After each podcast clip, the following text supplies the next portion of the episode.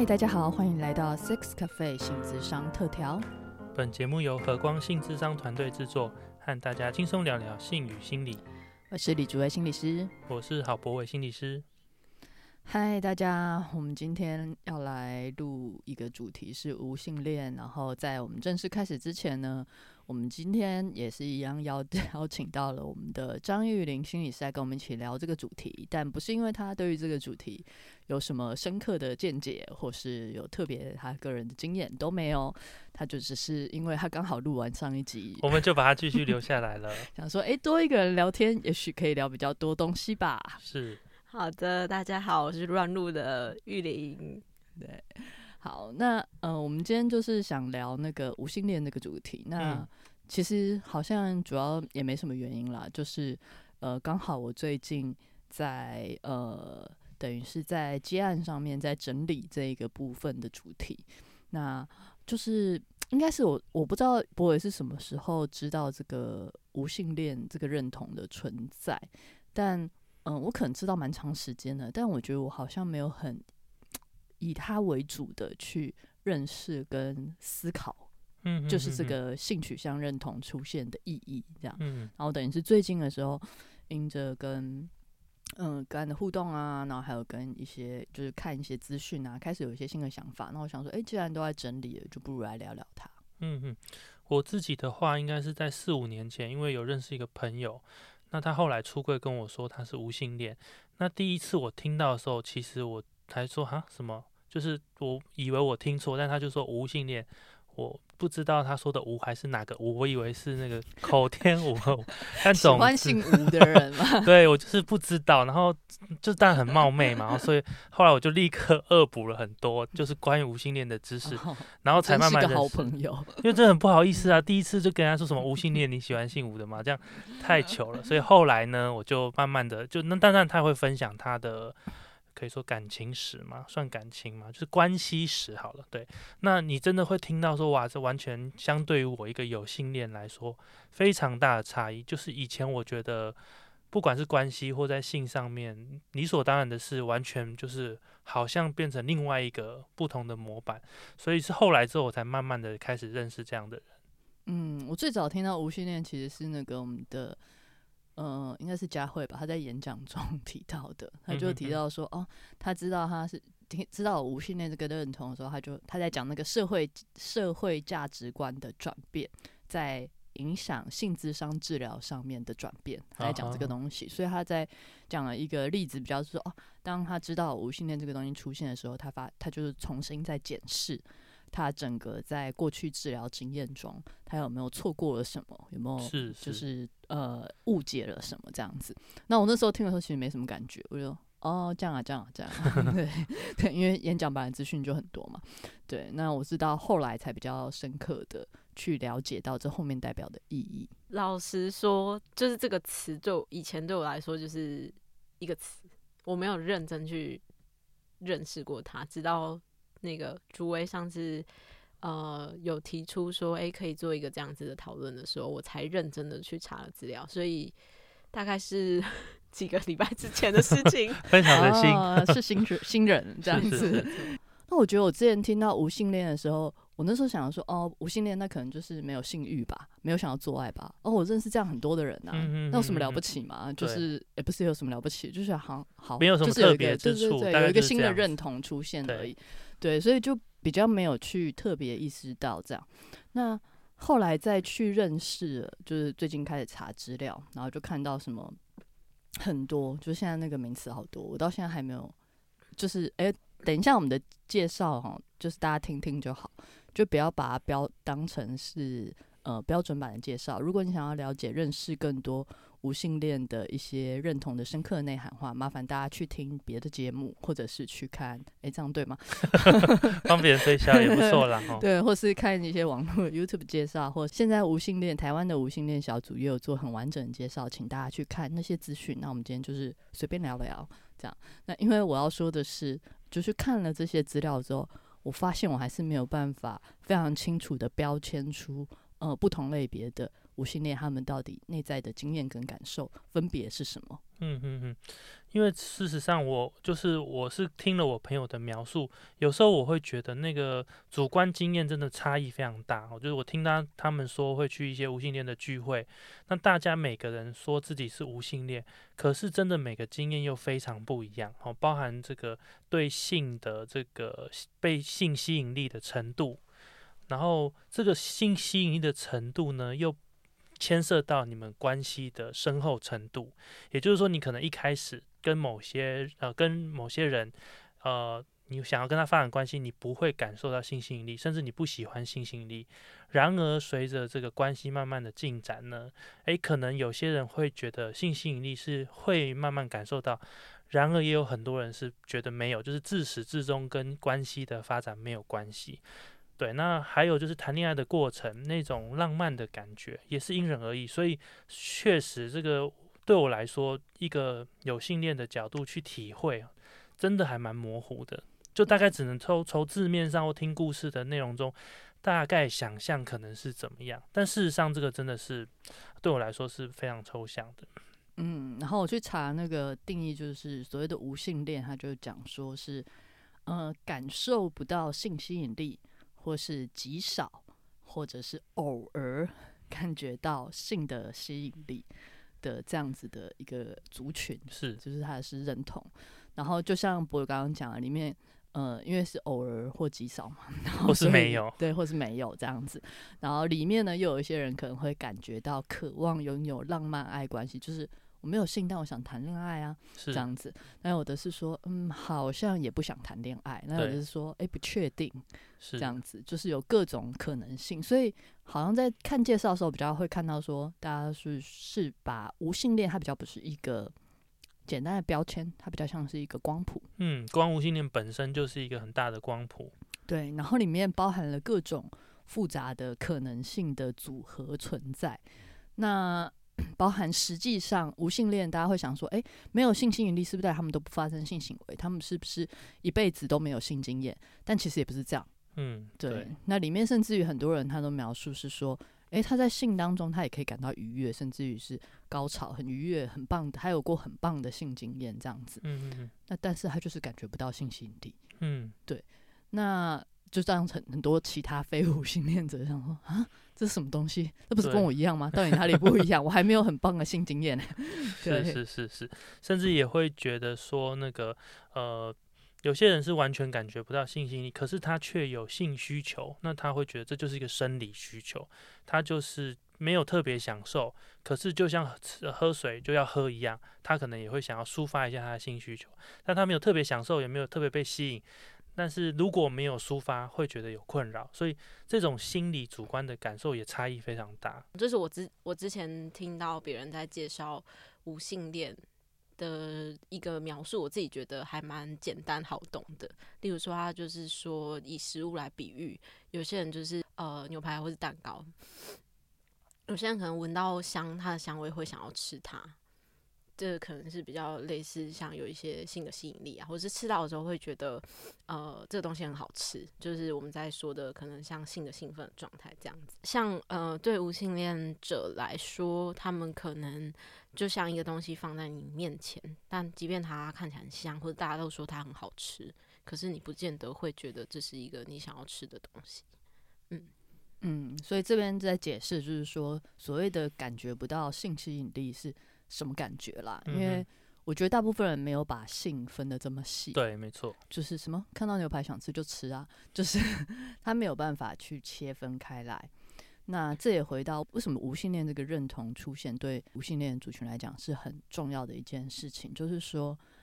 嗯，可能刚刚大家听下来会觉得，我和博伟在讨论的时候在说，哎，他们也也有的人可以享受性啊，是对。那到底有的人也想谈恋爱啊？那到底为什么要把它特别区分出来呢？那主要就是刚刚玉林在描述的那个状态，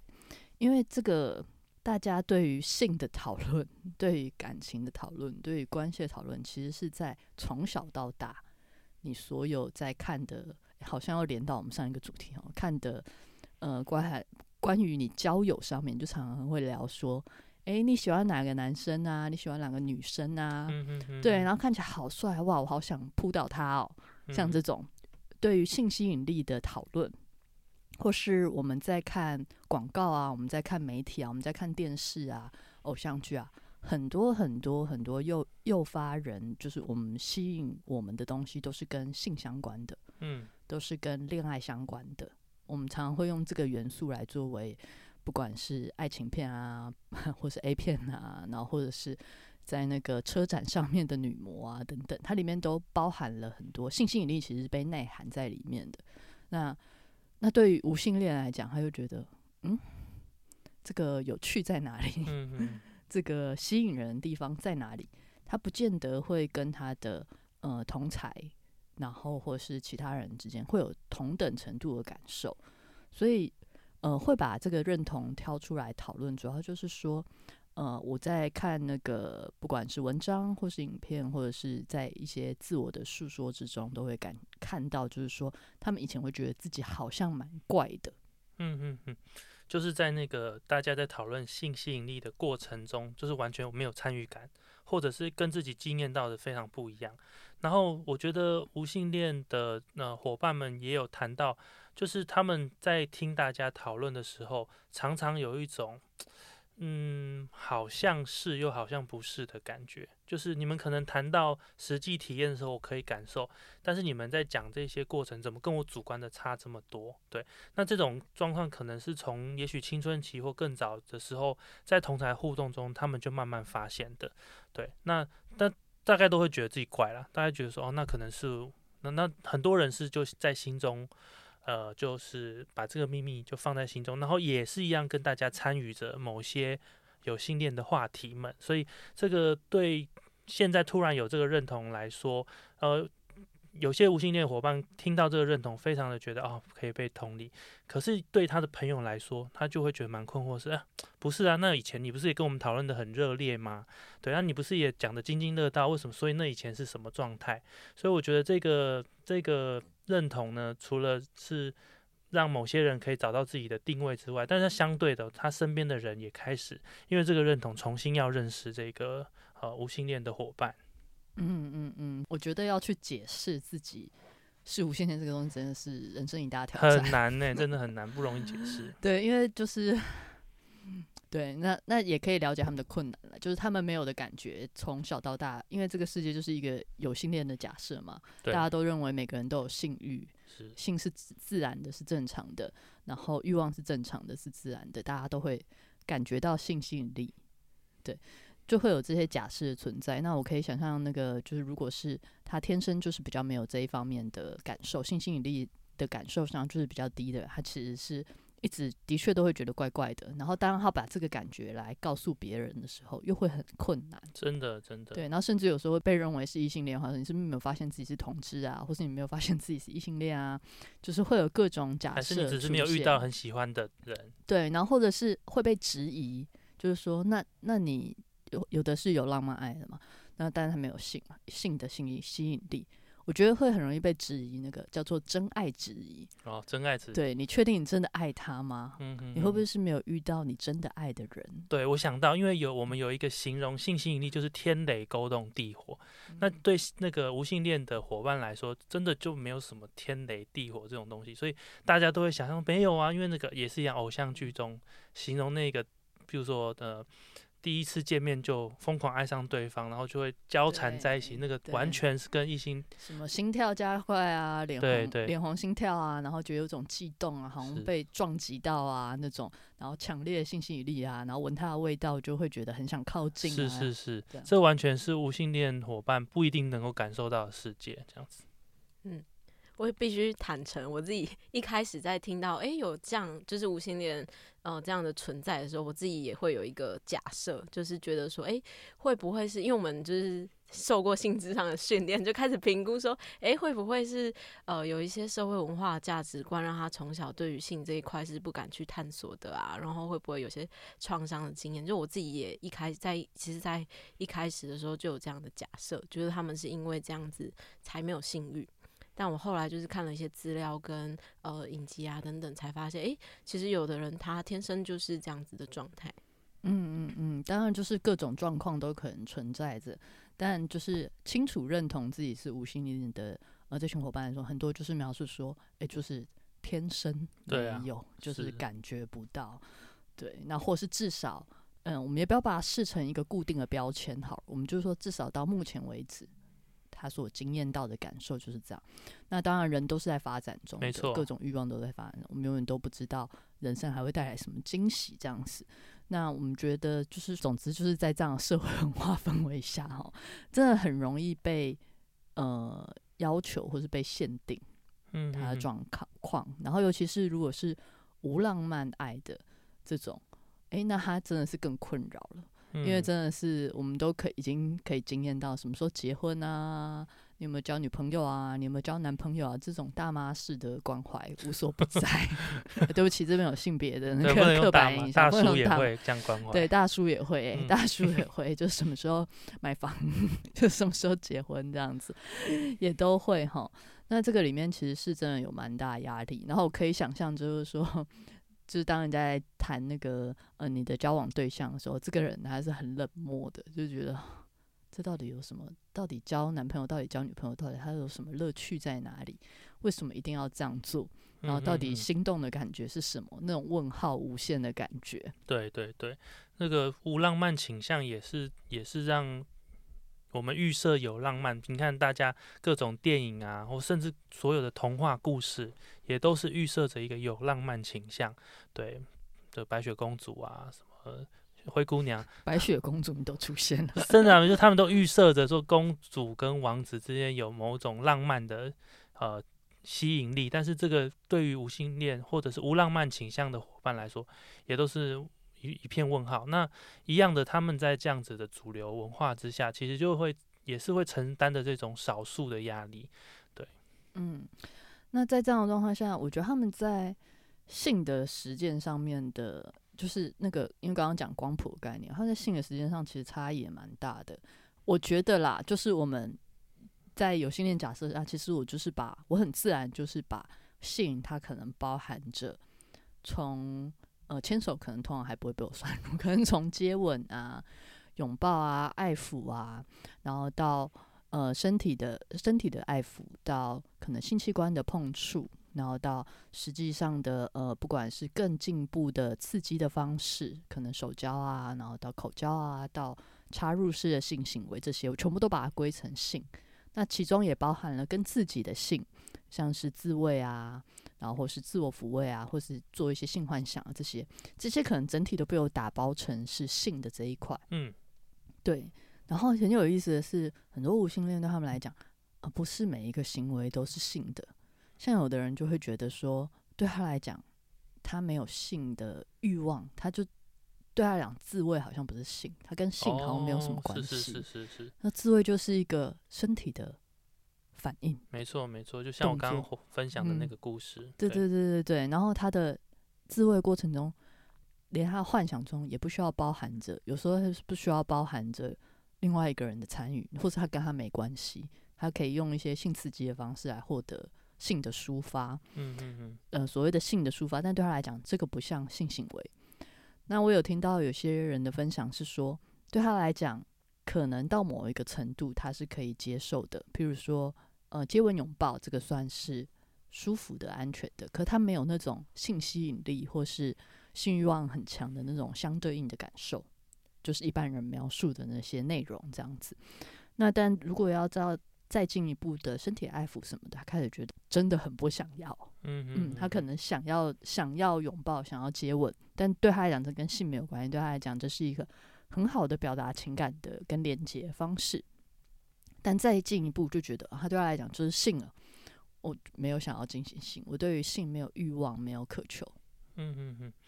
这边就会让我想到，不禁让我们想到，因为我们性智商中心其实也蛮常会接到呃低性欲的案组。那这个无性恋的概念进来之后，对我们来说也是一个需要更细去分辨的。就是说，那低性欲看起来是有一个，它是一个有性恋或者是有浪漫倾向的状态，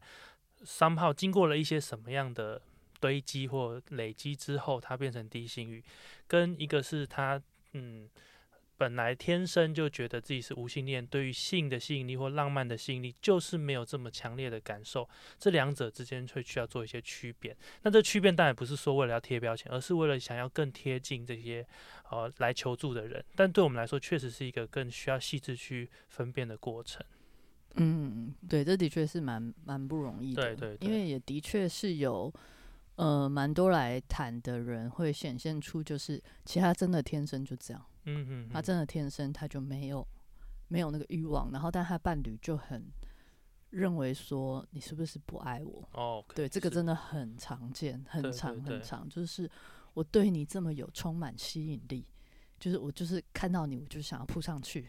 看到你我就觉得好可爱，然后因为不知道为什么通常要配那个性欲很高涨的伴侣，可能是因为这样才能在一起吧。不晓得，就是至至少就是有一个人会，就是呃努力不懈的一直努力这样子，对，然后呃另外一方就是没有，真的没有感觉，嗯，但如果你真的要的话，我可以配合，哦是，对，就蛮多人会这样呈现，然后但他的伴侣可能就觉得，可是我想要你很渴望我。哦，希望你也投入，希望你像我一样也热爱其中。对对对，啊，我就是这个另外一个人就说，可是我此生没有，对，就是会有这样的状况。那因为以前可能无性恋的认同还没有被大量的讨论，所以其实没有这个名字。所以在智商中，我们可能就是要呃协助他们看到，就是性欲的状态天生就是会不一样。我们以前会用呃性欲的强强度，然后或是性吸引力的强度，每个人本来就天生就是不一样，就比较会往这个方向。然后现在就会比较出现，有些人他进来他就说哦没办法，我就无性恋。直接一个标签就比较快啊。对对对，那这样的话，其实我觉得对当事人来讲是一个蛮重要的，就是不再放在一个是我有问题，我没有办法做到每一个人都有的性的欲望状态，那或是性的吸引力的状态，让对方感觉被爱。那我嗯要来处理这个问题，这样子。对，我觉得这是一个蛮大的角度的转换。对对，确实是角度的转换，因为就变成呃，这个当事人变得更有意识的知道自己的状态，对，然后这个甚至变成一种认同，而不是一种困扰或问题。但是他在关系中想要处理的是他跟伴侣之间的，也许是沟通，也许是更多不同的合作。那这个就是一个新的议题。我想也是因为有这样子的认同，更确立了呃这个族群的样貌之后，这些新的主题才慢慢的浮现在我们性智商的过程中。那其实也是随着这个认同的发展，等于是有各全世界各地有越来越多的运动在倡导这一个可能性的存在啦。就是说，如果说以前的性权运动都一直在强调，诶，什么样什么样的人也可以有性啊，就像我们之前在说，诶，同志也是就是也可以享受性啊，然后或者是什么呃疾病者也可以享受性啊，性权运动之前都在往我们可以有享受性的任何人、任何族群都可以享受性的权利这样子。那其实是无性恋，应该是最近十年左右开始出来的，比较多是说，哎、我们也可以，我们每个人都可以享受、享有不要性的权利。嗯，对，这也是另外一个另外一种性 权对，另外一种性权出来了。那随着这个运动越来越出来之后，那也越来越多人去看到这一个族群的存在，那也可以在看到这个资讯之后，也开始可以去重新的认识、发现自己，不再把一定要有性欲当成一个压力是是这样子。我觉得，尤其是如果是无性恋的男性。有这个运动真的太重要，因为他们压力真的太大了，就一直男性要有性欲，男性要有性欲这个东西实在是，呃，被这个社会强加很大的压力啦。对，那所以会有越来越多的，我们会注意到越来越多的，不管是影视媒体或是片商们，就也开始把这个族群呃加入了。那可能呃，我最早最早在在那个影视作品中看到的，我意注意到大概就是在性爱自修室当中，嗯。就我们之前好像不知道哪一季当中有在聊性爱自修室，对，那性爱自修室里面的有一个学生，他就是呃那个时候好像是男主角的妈妈在学校开始开启了呃性咨询，然后他那个小小的门诊这对性咨询门诊这样子，然后就有这个呃女生，她就是她就是其实她就是在跟她的朋友聊天中，她就一直觉得压力很大，因为她朋友一直问她什么时候谈恋爱啊，然后一直跟她分享恋爱事情啊，她就是属于快快崩溃的那个人这样子，然后这样子，然后就冲到那个呃诊疗室之中，就是问他妈妈说：“哎、她不想做啊，他到底出了什么问题嗯？”这样。那然后那时候的那个呃男主角妈妈完全不记得他的名字哈，那个治疗师就回答，就是反正就是呈现一个态度，就是说，嗯，这这怎么会是一个问题？嗯，对，嗯就比较是一个很开放、很自然的状态。然后接着他就是在描述他慢慢的去认同自己是无性恋这个过程。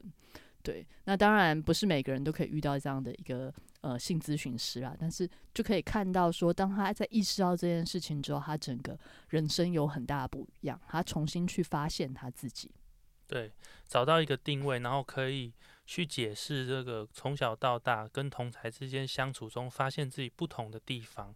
然后这个并不是一个问题，而是一很多人或者是世世界上有非常多的人也遇到类似的处境，而这被定被定义成一个认同一个族群，所以他们呃，这个会让人翻转对自己的认识啊，甚至本来从我都是问题那个比较低价值、低尊、低自尊的状态。其实可以翻转到，其实我就是一种存在的样子。那我不需要因为我的存在觉得羞耻或丢脸。嗯，然后它里面好像有一句话是，呃，那个女主角觉得就希望她妈妈让她完整这样子，就让她重新有性这样，然后呃不是重新让她有性这样，然后她妈妈就说，嗯、就是性行为本来就没有办法让人完整啊，嗯，那你怎么可能有什么问题？你你你怎么会需要再完整呢？是是就回来就是每个人其实他原本的状态就是最好的状态，最完美的状态。嗯嗯嗯，这个真的蛮厉害的。这个咨询师讲了一句话就解构他这个困惑多年的问题。对，嗯，然后呃，我我也有看到，就是在影视节目中，其实我呃非常喜欢的就是有一个叫做马男的这个动这是博伟的喜好，我推荐大家可以看哦。但是它不完全跟性有关，但里面也有非常多各式各样的呃呃性少数的存在。那其中那个马男呢、就是他有一个算好朋友你要不要，讲一下他的嗯片名啊？你这样没有人知道马男是谁，因为哎他并不是一个主流的，他不主流吗？他不主流，他只有在你的小圈圈里面很主流。吧，它叫做啊、这个影集其实 Netflix 上也有，就是叫马南波杰克。哦，这个马南波杰克里面，除了男主角就是一个马脸的男生之外呢，他有一个算好友吗？就是呃叫陶德。哦，陶德他就是在他身边常出现一个角色。那他们之间的关系也是嗯蛮特别的。总之，这个马南大家知道嘛，他就是会嗯、常常唱衰啊，或者恶整啊，那反正他。就是对人生的态度就是这种消极厌世的状态。可是这个陶德他也是在很多时候，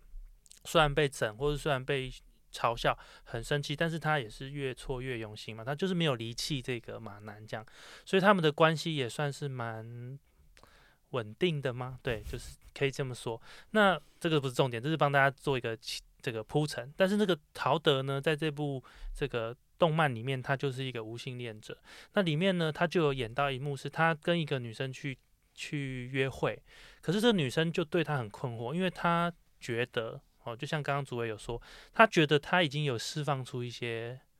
讯息，可是这个人怎么好像都不接接到这样子，所以这个女生就终有一终于有一天，他们在约会的时候就直接问他说：“诶，我觉得你是不是不是很喜欢女生啊？你要不要跟我说一下这样子？”那这个陶德他就第一次在那个餐厅里就讲说：“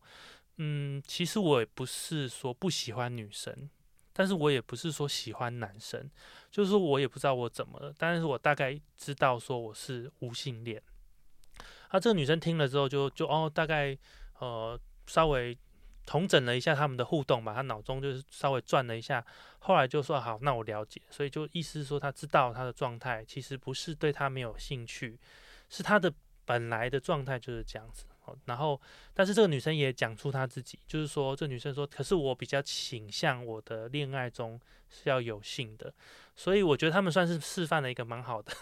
性沟通嘛，对，对就是沟通认同这件事情。那这个女生也没有评价他，她知道这就是有一种呃世界上存在的状态，可是他追寻的跟这个陶德的状态是不一样的，这样。好，那后来陶德当然对这件事其实蛮挣扎，因为毕竟这在影集中啊，这是算是他的一次出柜。那他也会在想，哇，原来如果我要教，这也是一样，跟诶大家可以听一看玉玲讲的上一集，就男生呢被期待要在社会上除了有性之外，还要被期待有伴侣。这件事情，所以当然陶德在这样子的文化下，也会期待自己有个伴侣。可是当他面对到自己真的是无性恋的状态时候，他就开始意识到，哇，这条路确实是艰辛的，因为大部分的人预设都是有性恋。好，那直到这个陶德他自己到了他的社群，就是他重新认识，然后到了一个无性恋社群，听了各式各样的的分享之后，他才慢慢知道说啊，其实我不孤单。那我的我的状态不是只有我自己遇到，那我不是有问题。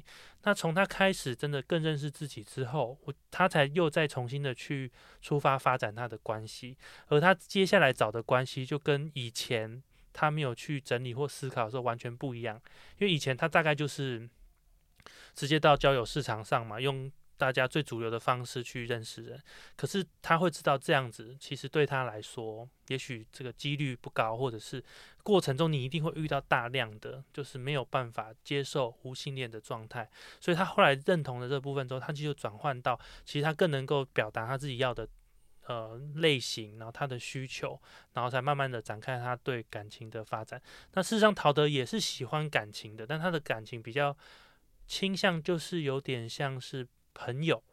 真的说实在，就是一个好的日常的陪伴或互动，这是他追寻的。那他跟之前的很多任的异性的朋友也大概都是这样，就是相谈甚欢，聊得很来。那他要的就是这个。可是当然，对方如果不知道他是无性恋，他就会预期那这个玩是不是有更进一步？但对陶德来说，这个就是最进一步了，这就是我觉得最好的状态。可是女生可能都会预期说。那我们接下来是不是要牵牵手啊？我们是不是要看个电影啊，或者是干嘛？就是要制造浪漫，或者是制造性的氛围。但这个陶德现在越来越清楚，就是他不是要这个。所以我觉得那个虽然他不是主角了，但是而且他的这个无性恋认同的部分是散落在不同的基数里面。但是我也会看到他的描写也是蛮深刻的。但我又更了解说，哦，其实对这个也是一个认同的过程，还有他重新去认识自己到底需要什么的一个过程。嗯嗯嗯，所以陶德他某个部分来讲，他算是有要关系的，但是他也不能称完全称为浪漫爱。听起来他的也不是一个有浪漫爱的无性恋，因为它里面就所以我说无性恋是非常难区分的，它里面有非常多的灰色地带这样子。那所以有很多就是会结成伴侣关系，那他可能是有浪漫爱的无性恋，他们可能也会遇到蛮多的询问，就是说，那你跟他没有性的话，你怎么知道你爱他？或是你怎么知道？你确定就是这个人？你想要跟他形成伴侣关系？你们怎么证明你们是伴侣而不是室友？对，说的就会被质疑，质疑这样子。对对对对对对。那但其实看蛮多的，呃，包含就是一些分享啊，或者是讨论，都会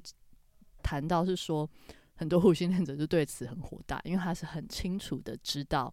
这一个对象是他认定的人，或他可以感觉到。嗯，他的他的伴侣其实跟他跟其他朋友的相处就是有不一样的感觉。那包含那当然是每一个人不一样了。那有的就会说，他其实还是可以感觉到对他的伴侣有特呃强烈的想象，会呃想想念，强烈的想念，对，会很想念，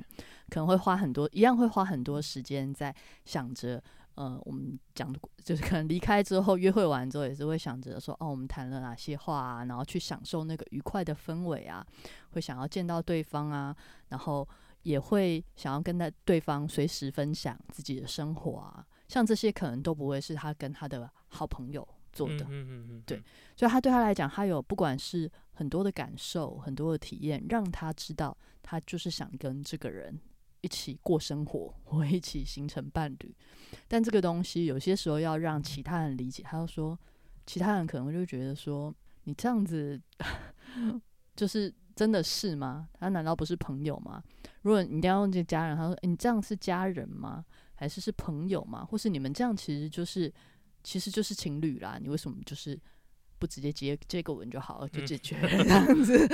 或者你怎么不发生性？就是你们只是没有发生性嘛，这样子嗯就会有非常多的质疑出现了。那我觉得那是一个呃，真的是很难解释，所以无性恋出柜很困难，就是说他可能跟很多人预先的有性假设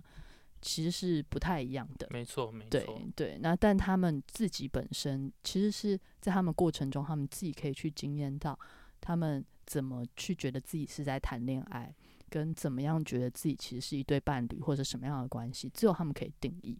像我在看访谈的时候，就有看到其中有一对，他是我觉得这个让我印象深刻，那蛮有趣的。他是呃，这个自我认同是无性恋的女生，她是异性恋。嗯这样，他他他自我认同好，诶，没有，他是异性恋还是泛性恋，忘了。反正就是他目前的伴侣是异性，是男性这样子，对。然后，但是他认同是完全的无性恋，然后是有浪漫爱的这样子。然后他的伴侣呢是男同志，他只对男生有性欲。嗯他说我们真的太适合了，反正我对女生也没性欲。然后他们是很深刻的伴伴侣这样子彼此的感情连接，情感上面的爱是完全没有问题的。然后这个呃，他的性倾向认同是男同志的人，他的他没有问题跟他建立爱的感觉，他就觉得啊、我跟女性，他他在那个情感上是泛性恋的，都可以。哦对，这样，然后就觉得哦，这真的太有趣了。那当然他们是有一个开放关系在，这位男性可以有其他的男性的性伴侣，这样。是，是，对，就是各种变成是说，当多了这个认同的时候，各种可能性都存在。没错，就是呃，完全打嗯破我们好像要一个包裹包套制，就是你要谈恋爱就要接吻，就要发生性行为，你要在一个关系中，接下来你们要步入婚姻，可能你们的性又要就是呃生生儿育女、传宗接代，这样一个大包裹，其实在无性恋的这个呃认同出现之后，然后建立的关系、建立的生活样态跟建立的不同的性的体验，就会变成完全不一样，非常的个别化。嗯，对，我觉得他就是让我有机会去反思，说到底一段关系要继续下来，或是可以维持下去，或是可以结成一段关系，它到底包含哪些元素？以前有点被内内建了。内建，对对对，对你一定要包含什么？哎，这叫什么？我们的爱情金三角：亲密、亲密激经济情跟什么承诺、承诺承诺、爱情金三角。我们我们玉林刚考完应该知道。对我们心理学会 学的重要理论这样子，我们就觉得好像这三个都要包含，性也应该是里面一个要素，然后亲密也是，友情也是。但现在就是在认识这个认同，发现哎、其实没有哎、它是可以拆开来的，一个嗯关系要连接。那所谓的伴侣应该要怎么样子，或是呃包含了是不是一定要有伴侣啊？这个当然也是都是可以拆开来，以及如果要要有伴侣的话，那它有哪些要素可以加入？嗯，对，那是不是没有了某一项，这个关系就没有办法继续下去了呢？这个也是一个蛮大的一个再重新的反思。就是呃，刚刚承接主委这边谈到，我也想到我近期看的一部日剧，哦，日就是剧，对对对，不能相爱的两个人，嗯。对，然后呃，我觉得他就导演蛮有趣的安排，是他有一个男主角跟一个女主角，因为我原本看这个片名以为是他们是因为某些因素，但是他们相爱只是不能在一起这样。子你说像罗密欧朱丽叶对那种，对对这种不能相狗血爱全情这样。对对，就是我我有性恋的假设，就会觉得他们是相爱这样。是是，但后来就是发现，哎、这是一个无性恋的，就是两两个男主角跟女主角都是无性恋者者这样子。然后呃，男主角是非常一开始就就是可能他自己有有过一些探索，所以他就蛮清楚自己的状态。然后女主角也是还不知道，完全还不知道有无性恋这个存在。她是后来看到男主角的一些网志之后，才整个豁然开朗这样。然后他们就开哦始就是决定要进入一个他们自己呃定义的，有点像是家人关系这样。因为就是女主角也发现她身边太多就是像家人啊，也会觉得她应该要结婚啊，应该这个年纪到了就要交男朋友啊等等之类，所以她就决定搬出她家这样，然后试试看就是两个无性恋一起呃生活的这个状态这样。那我自己觉得蛮有趣的安排，其实是在后面那个呃，因为女主角其实曾经有尝试想要交男朋友。然后，呃，她前男友就是跟她在同一个地方上班，然后后来知道说，哎，女主女主角开始做这样的尝试的时候，她非常讶异，然后总之她就强行 进入跟他们一起生活，所以她是无性恋跟有性恋一起生活的这个设定，这样。嗯哼，对，然后我觉得这个设定蛮有趣的，是那个那个前那位前男友在里面就会提出非常多，就是有以有性恋立场来说，会一直想要去问的问题，就包含说你们孤男寡女共处一室，怎么可能不发生任何事情？这样对，但呃，那个男主角就是会。呃，也会蛮感叹，就是诶，这好像就是他，他常常讲一句话说，这是一个，这真的是一个恋爱至意主上，诶，恋爱主义至上的世界，就是不不管包含像我们有很多的节庆啊，什么情人节，然后像连圣诞节都要跟情人挂钩，这样什么都要跟恋爱扯上关系，然后包含这个前男友也是，他把所有他们任何一举一动都解释为那是跟性。或是跟恋爱有关，嗯嗯，然后因为呃补充一下哈，因为这两个主角他是没有浪漫爱倾向的无性恋啦，就是他们都没有谈恋爱的欲望 跟感觉，对对对，所以他们两个结合在一起就是完全就是没有。恋爱的感觉，然后那个男生就是那个男配角，他就很吵，在旁边就一直鬼叫说：“你们这样就是谈恋爱啊！就你看你那么顺的帮他收什么东西，很自然的帮他折折衣服或什么的，然后你就这样这么在乎他的行程，这样子会关心他，这不就是谈恋爱吗？”然后那两个人就觉得很困扰。嗯嗯嗯嗯，对，所以就是觉得，哎，他从。呃，虽然觉得那男配角很吵，但是不得不说，我其实从他的提问也发现有一些问题，确实是我假设我真的面对到，呃，就是假设我真的进入到这个家跟他们一起生活，搞不好有一些也是我自己心里面的一些疑问，这样子。对，但是我觉得男主角有说一句话，我自己印象蛮深刻，他后来就受不了，他讲话也是就是蛮呛他的这样，他就跟那个男主角跟男配角说，哦，呃，就是他们在有有一可能因为这样子多次的。提问出来之后，男主角可能就有点被冒犯这样，然后但是男配角就解释说，诶，他只是想要多了解，我只是想多了解你们这样。对，那男配角就呃男主角就讲了一句话说，呃，想要了解对方，但是不等于你可以提出冒犯的问题。对，虽然他这句话就是讲的比较稍微强烈一点，但是呃对我来说，好像就是惊艳到一个他们在互相了解的过程。有的时候，因为自己的假设，可能就会有有一些提问，其实是有有一点冒犯的，因为他就带着一个假设，想要去了解这个人。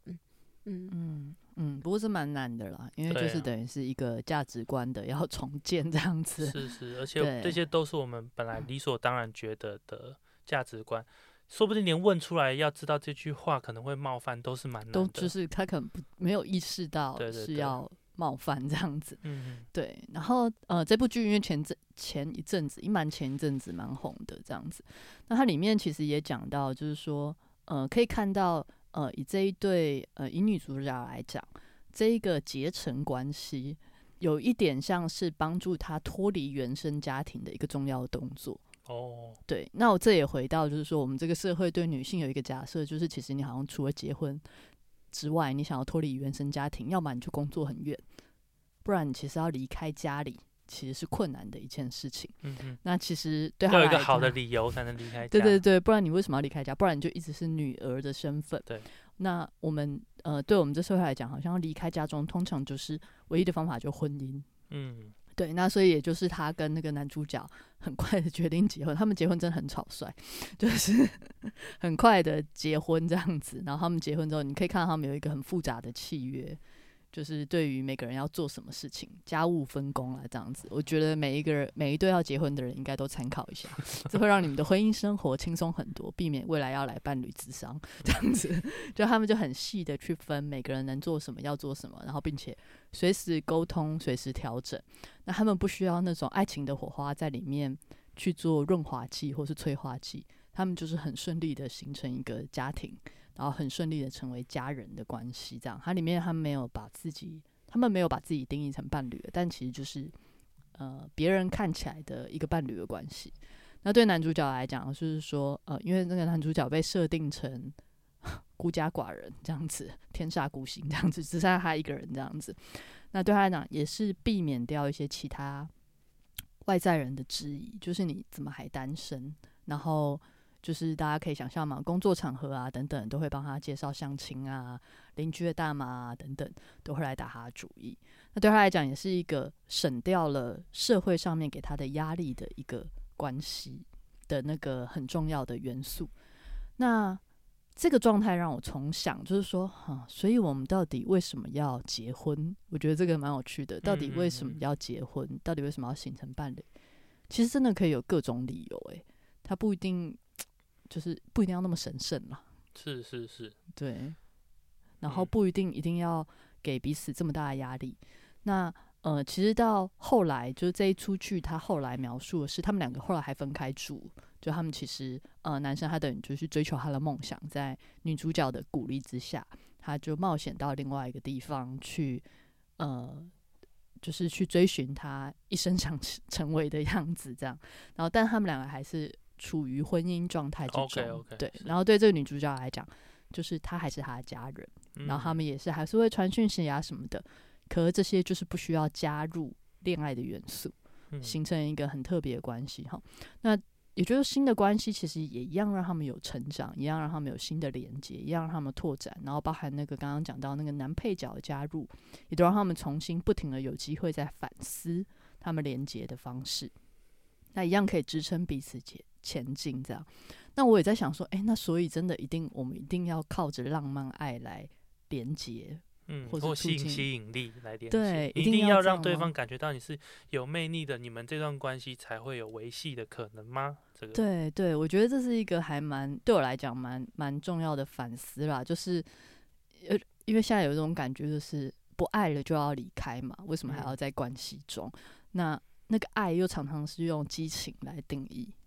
对，而不是用那个其他的元素来定义。那比没有浪漫的感觉就要分分手，那偏偏这个世界上允许两个人莫名其妙住在一起的关系，又只有恋爱，